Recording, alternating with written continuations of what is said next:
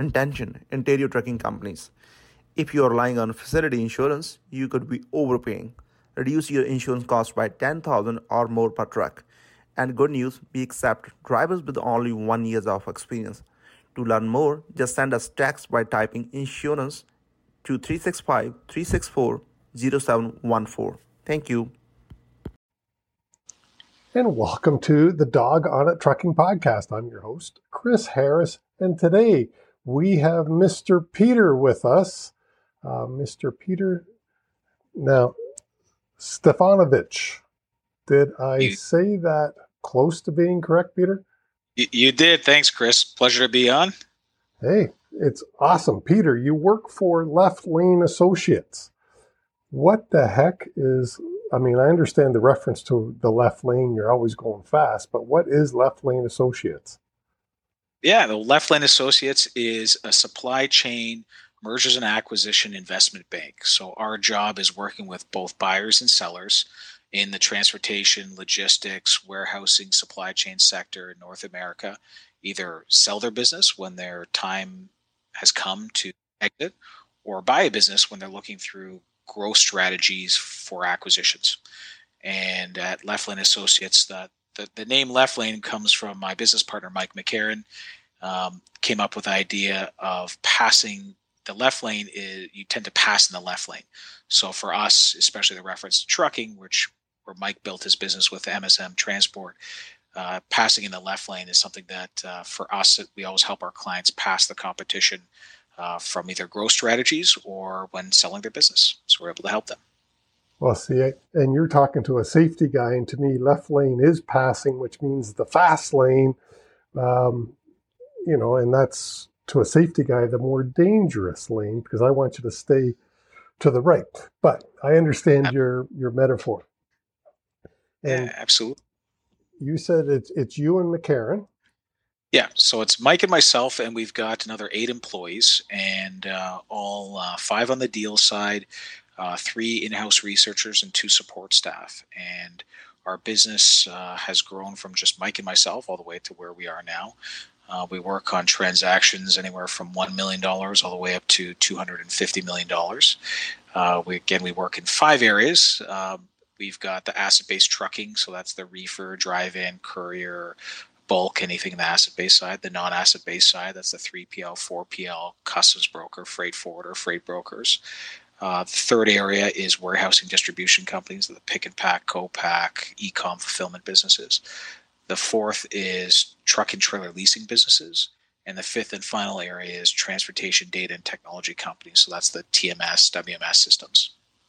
That's, see, that's cool. And I didn't know that left lane. I mean, I've I don't know Mike McCarron well. Um, we are kind of associates. I've met him at several, you know, business functions and stuff, and I know his uh, background from his own company. How do you know Mike? So Mike and I met in 2012 13. I joined Wheels Group, which is the business that actually purchased MSM. And my office is right beside Mike's, and we kind of became friends and Mike actually became a mentor to me in the business. I was working in sales and running several operations teams and I went to Mike for a lot of advice and we struck up struck up a good friendship and he became a mentor to me in the space and we got to know each other quite well to the point when we decided um, after Wheels Group sold to Radiant that we would look at starting something together.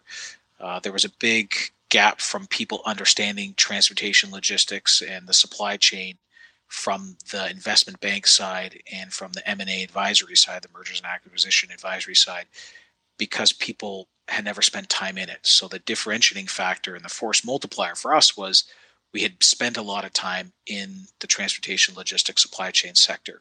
So we built the business based off of our knowledge in the space uh, that we could help other equal sellers or buyers assist them in growth or selling their businesses in only the supply chain logistics space.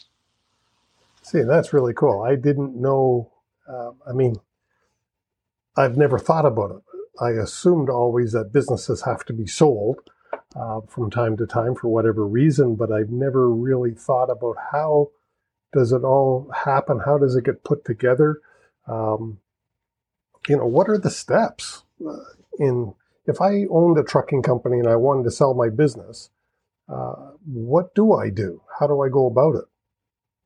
Well, the first thing is to before you decide to sell your business, you want to have internal conversations with your friends or family members that are related to the business or ownership or shareholders of the business. You want to make sure everybody's on the same page first to make sure that now is the good time. Um, next piece is to reach out to somebody like us and uh, start talking and engaging the process. Now, for us, if you're a seller and you're looking to sell your business, the first thing we like to get done is get a proper valuation done. That's by uh, a proper evaluator that we work with who's got a CBV. That's a certification for accredited business valuation experts. Getting that helps get you an idea of where your benchmark value is.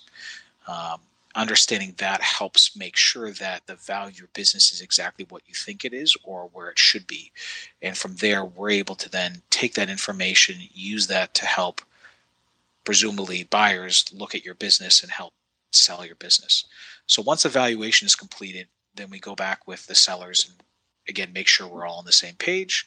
We then start the process of putting together marketing materials, uh, putting together a confidential information memorandum. It's basically a 25, 30 page book that outlines your business, outlines your assets that you have, if there are power units, trailers, what type, outlines the geographic locations, uh, what type of commodities you move and outlines your corporate structure and the value add you could provide to a buyer if somebody acquired you. So our job is to put together this this really intrinsic book for people to look at it for the first time and get an understanding of your business quickly and get them to jump on board whether they want to purchase the business or decide to jump off the ship and not decide to move on to something different. So our job is basically display your business in the best light, get all the information ready, populate that information, run the process, have various discussions with potential buyers,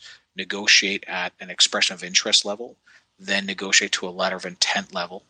And once we're able to get to there, then help guide along the due diligence process all the way to the, the purchase and sell agreement, which will be the actual time when your business is closed. And when that happens, close from a perspective of selling the business, not from closing the business altogether, but from selling the business. And once that's completed, then the transition stage starts and the business goes and starts working with a presumed buyer. How long does this whole thing take? Because, I mean, I met you and um, at a client of mine. Uh, you were in to start the process, I believe. Now, obviously, we can't mention the client because I don't believe that has been um, closed or anything. However, how long does it take typically or on average to sell a trucking business? Because I got to believe it's, um, God, it's got to be kind of like a house in some ways where you're on the market for a period of time and then you you reach an agreement uh, and then there's got to be another due diligence phase, I would imagine, and then you actually have a closing date. Is is that anything close to reality? Similar. I, I, usually, when people bring up uh, the real estate examples, it get a little bit. Uh, uh, it, it's the closest thing to working in mergers and acquisitions, but it's vastly different, a lot more expansive, and a lot more work involved in it. Obviously, when you're selling a business, let's say you use a trucking company, you're selling the power units, the trailers, the customer list, uh, your employees, effectively, your processes, and the land, presumably in some deals. So it's a lot more complex than a real estate deal, but the concept I get where you're coming from. Um, it generally takes anywhere from at a minimum six months all the way up to 18 months to sell your transportation business. So that's why it's absolutely imperative to think about selling your business well before you have to sell your business. And we often talk about actually, my partner Mike coined the dreaded D's uh, death, divorce, disease, delinquent partner, and done. So there's five D's that Mike that Mike and us talk about. And when you get to those five D's, you actually lose the ability to control your own destiny. So it's better to get ahead of those things and control your destiny to get the maximum value out of your business. Yeah, and I know the client, or at least I don't know, but I believe the client that uh, you and I both mutually know is not involved in the D's yet. Um, Correct. There's a, another D uh, that you didn't include in there, and that one would be desire. Um, you know our, our mutual client has the desire to sell and uh, to slow down because they've been in the business for God. I don't want to say how long they've been in the business, but I know that I've known the people for more than 20 years or about 20 years. So it's been a long time. yeah. Yeah. It's, it's, you know, it's a lot of people get to the point and one of the D's is done where they say, look, I just want to be done with the industry that we're in. And it's not because they don't like it. Obviously, it built a family lifestyle for them. It helped them create value for their employees, employment, etc. So, uh, most people, after you get to a certain point, you just want to move on to something else, maybe do work in charitable organizations or just even retire and go golf enjoy maybe travel not right now with covid but travel eventually soon. And you know to, to get ahead of that stuff you need to think ahead and, and realize that it will take you know six to 18 months to get things done.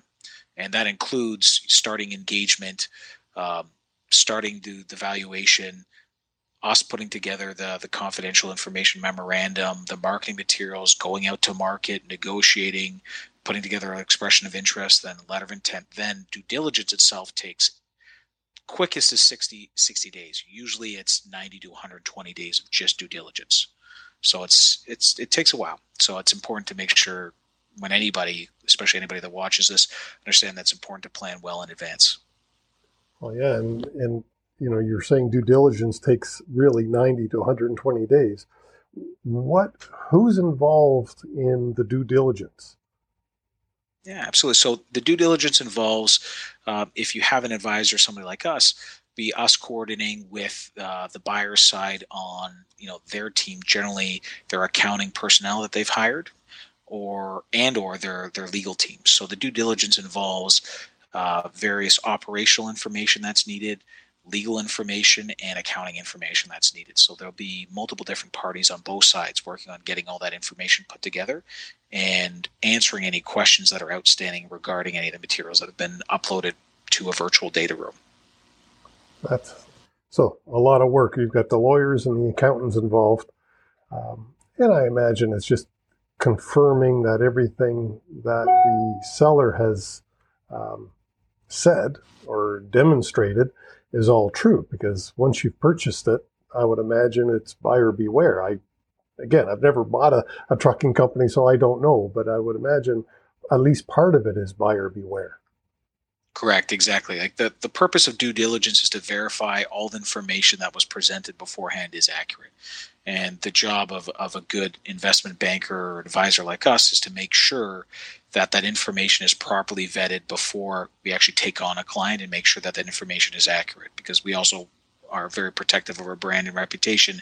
We want to make sure when we're going out to, you know, big companies, pick Bison, Mullen, TFI, um, Titanium, you know, eh, Canada Cartage, any of those big guys that we're presenting accurate information. So when they're looking at our client that they know it's accurate and that way that could speed along the due diligence process but if if information is is incorrectly displayed or inaccurate then it reflects badly on everybody and that will kill the deal so it's make the main idea with all this that i'm saying is anybody looking at selling business is, is to make sure to be open and honest about the business especially with your advisor or your investment banker. So that way when it gets time to go out to market that there's no skeletons in the closet at that time and anybody who's looking at the business won't have any issues of anything that's displayed in front of them. Yeah, i gotta imagine it's it's got to be tough to to sell um, because in your in the trucking business a lot of the sales are family owned operations and uh, it's something you know a typical trucking company starts with one or two you nurture it, you baby it, you bring it along, and now you get it up to, let's say, 100 trucks. And that took you maybe 20 years, and now it's time to sell. Um, it's like selling a family member, selling a, a baby, really. Uh, how do you get around? I know that if I did all that work and the blood, sweat, and tears that it takes to be in a trucking company, I might have an inflated value in my head as to what my baby is worth.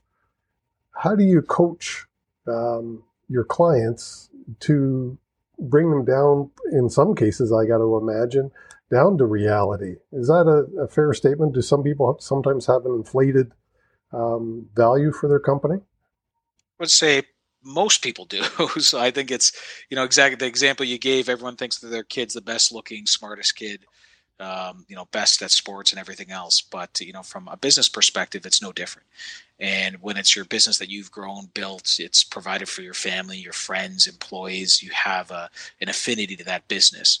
And your affinity is always going to be greater than anybody else's. So that's why it's important to realize that it's good to get a third party, somebody like us, to work with you and understand the value of the business. That's why our important first step in any business that we decide to help sell is get a valuation done. So that way there's a level set of all parties to understand that this is the value. And if people don't agree with our expertise and our, our approach to uh, being able to take their business and sell it at the correct amount, then a deal will never get completed. So our job is to make sure we properly vet our clients as much as they vet us, and it's to make sure that we're realists, which we are, versus being idealists.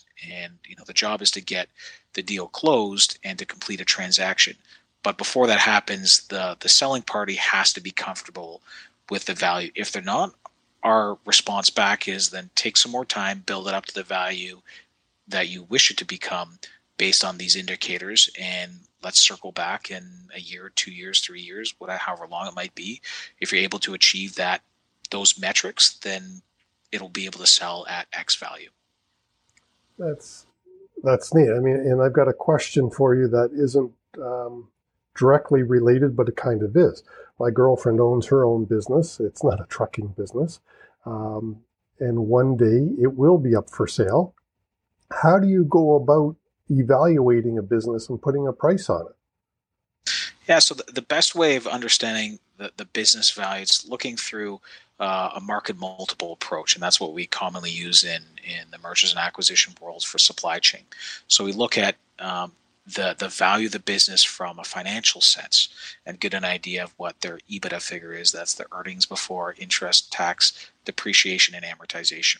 So it's it's it's getting that number, figuring out what normalizations as any business owner, like your example of your girlfriend, she might put stuff through the business. Let's not tell the CRA, but it's it, you might get you know a couple meals you put through the business or have your personal vehicle through the business. It's very common. Or else, why would anybody be an entrepreneur if you didn't have any benefits from doing anything? It's a huge amount of risk, and you got to have some return back. And I think that's important part of being an entrepreneur and we need more entrepreneurs in this country by the way so um, the important piece about understanding how the business is valued is once you figure out the mathematical approach to finding out what that normalized EBITDA number is, then from there it's using expertise of people that understand the marketplace like ourselves to know where multiples, so the multiple of that EBITDA number lie based on your goodwill, uh, your brand, uh, the lanes you might run, the clients you might have. So that all builds into where a multiple of that EBITDA gets placed. So that could be, you know, one, two, three, four, five, six times. And using that is a good indicator. So there's quantitative analyses that's built into along with qualitative, and it's a merging of the two that allow us to get to the correct valuation. And because most businesses in, in transportation are privately held, it's hard to compare public numbers and public figures. And any information that you might read online is generally not accurate unless it's actually a publicly traded company. So, from that standpoint, having innate knowledge and having a good understanding of the business is important. Or, the, sorry, the industry is absolutely important to understand where the multiples you'll be able to get when you sell. Yeah, because I was thinking, how many um, publicly traded trucking companies are there in Canada? Um, well, you've got uh, TFI, you've got Mullen, you've got Titanium on the Canadian side. Um, U.S. obviously the big ones like JB Hunt are massive there too, so I'll use that as an example. But there's um, there's quite a few down there as well. Yeah, but up here in Canada, like a lot of the big ones, a Bison, um, they're private. Private, yeah, absolutely. Yeah, the, the, the only three that come to mind in the trucking space are Titanium, Mullen, and TFI. Yeah.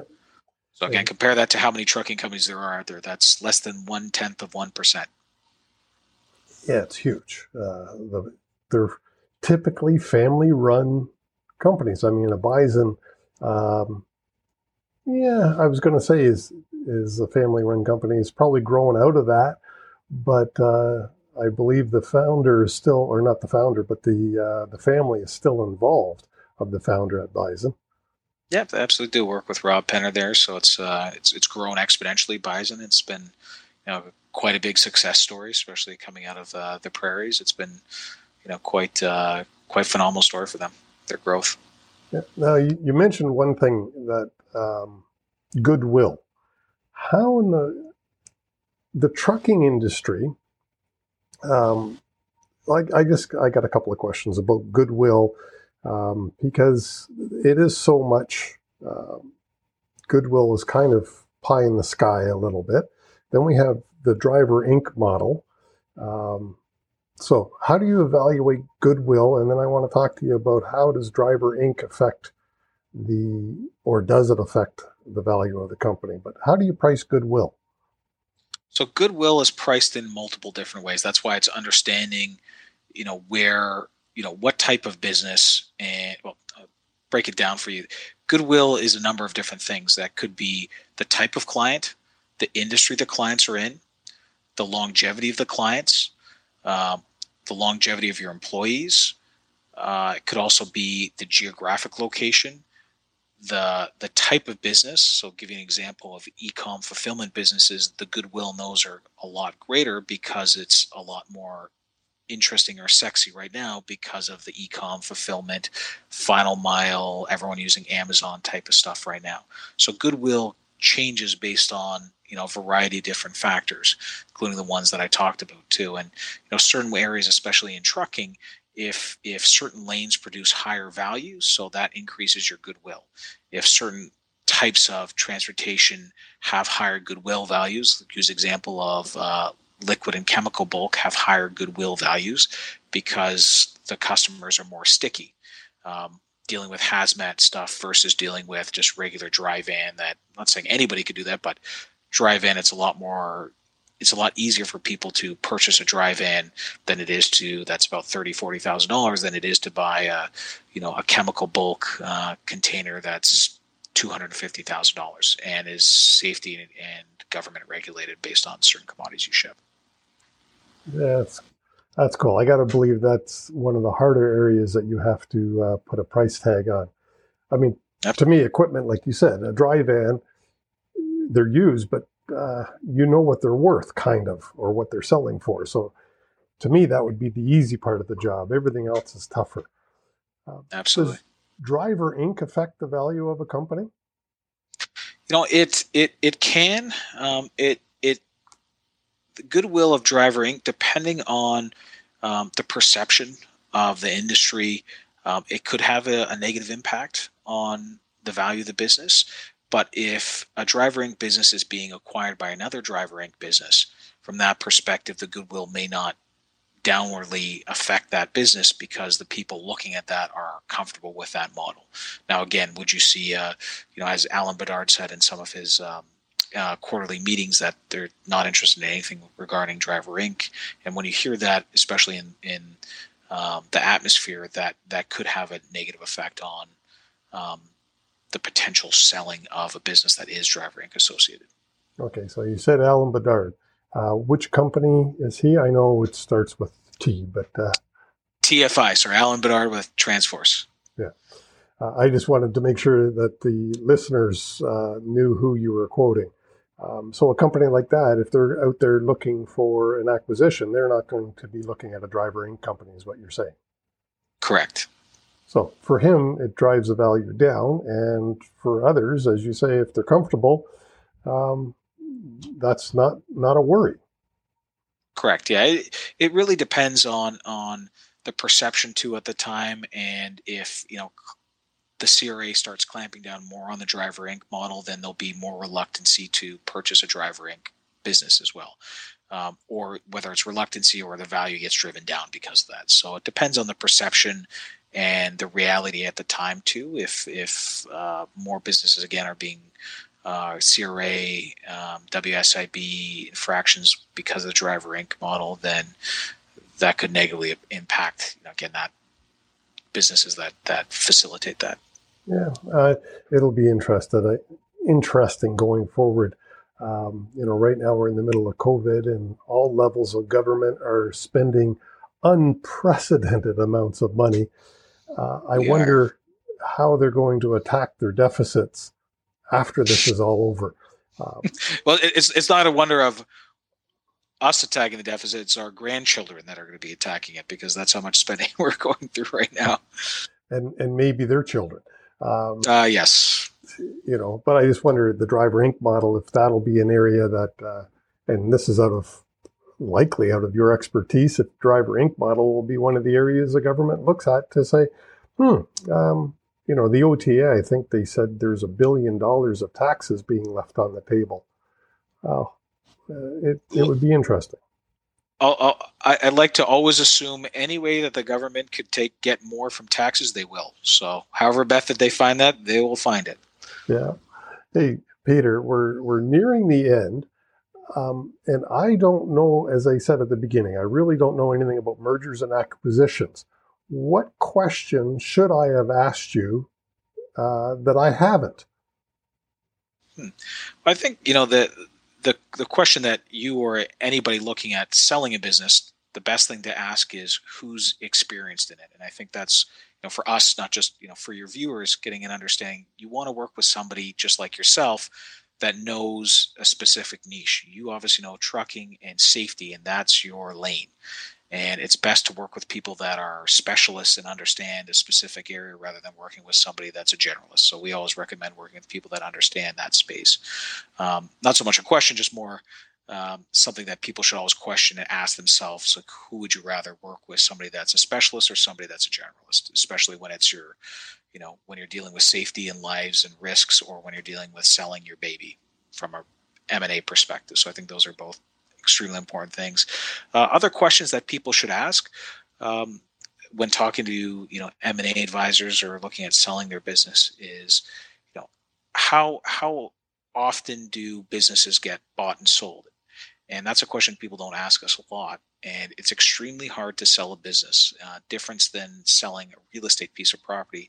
There's so many variables involved in a business, and only one in three businesses sell when they get to a letter of intent stage. So that's basically when due diligence is about to start. So at that point, when you think it's all over, there's still only a 33% success rate of closing. So it's extremely hard to sell a business. And I think people need to realize that, you know, if you have an opportunity and you have, you know, this, you know, somebody to help you navigate around that opportunity, you get a, extremely good deal from it from a, a value perspective. It's good to take advantage of that because that opportunity may never come around. It's not like, you know, getting a new client for a trucking business or getting a new warehousing client in a warehousing business buying and selling businesses are extremely hard and difficult and it doesn't happen often and there's a lot smaller pool of buyers and there's a lot more risk involved so less people are involved in buying businesses than buying a house or anything else so it's extremely important to realize that when starting this process That's cool. And of course, we're going to have all of your contact info for the listeners and the viewers if they want to reach out to you and Left Lane. Uh, all the contact info is in the show notes below. Peter, I want to say thanks because I honestly didn't know anything about mergers and acquisitions, especially when it comes to trucking. Uh, last word, what would you like to say? I just want to wish everybody, uh, you know, all the best into the hopefully new year of 2021. And uh, if anybody's looking at uh, uh, either exiting through uh, selling their business or growing through acquisitions, we're always there to help. Uh, we've got a team of 10 professionals, and we'd love to always chat. And again, wish everybody safe, safety, and happiness and healthiness throughout this pandemic. And look to see everybody on the other side of this once we get the vaccine rollout and we're we're all set and wish everybody also uh, happy holidays. Hey, thanks so much, Peter, for being on the show. Happy holidays, Merry Christmas, and all that good stuff. As um, the listeners may not know, what is today? December the. It's not on my watch. Uh, the fifth. Number fourth. Fourth. December the fourth. We recorded this today, so right in the middle of a damn pandemic, and uh, looking forward to uh, 2021. Hoping it'll not be a repeat. Absolutely. Hopefully not. Well, thank you all the best, Chris, and uh, all the best to everybody listening. Hey, thanks, Peter, for coming on. Thank you. Take care. I hope you loved the show as much as I did. Please leave us a like, a thumbs up, a review, a comment, a rating if it is in your heart. Thank you so much. And I do really appreciate your time. And join us again next week for another exciting interview.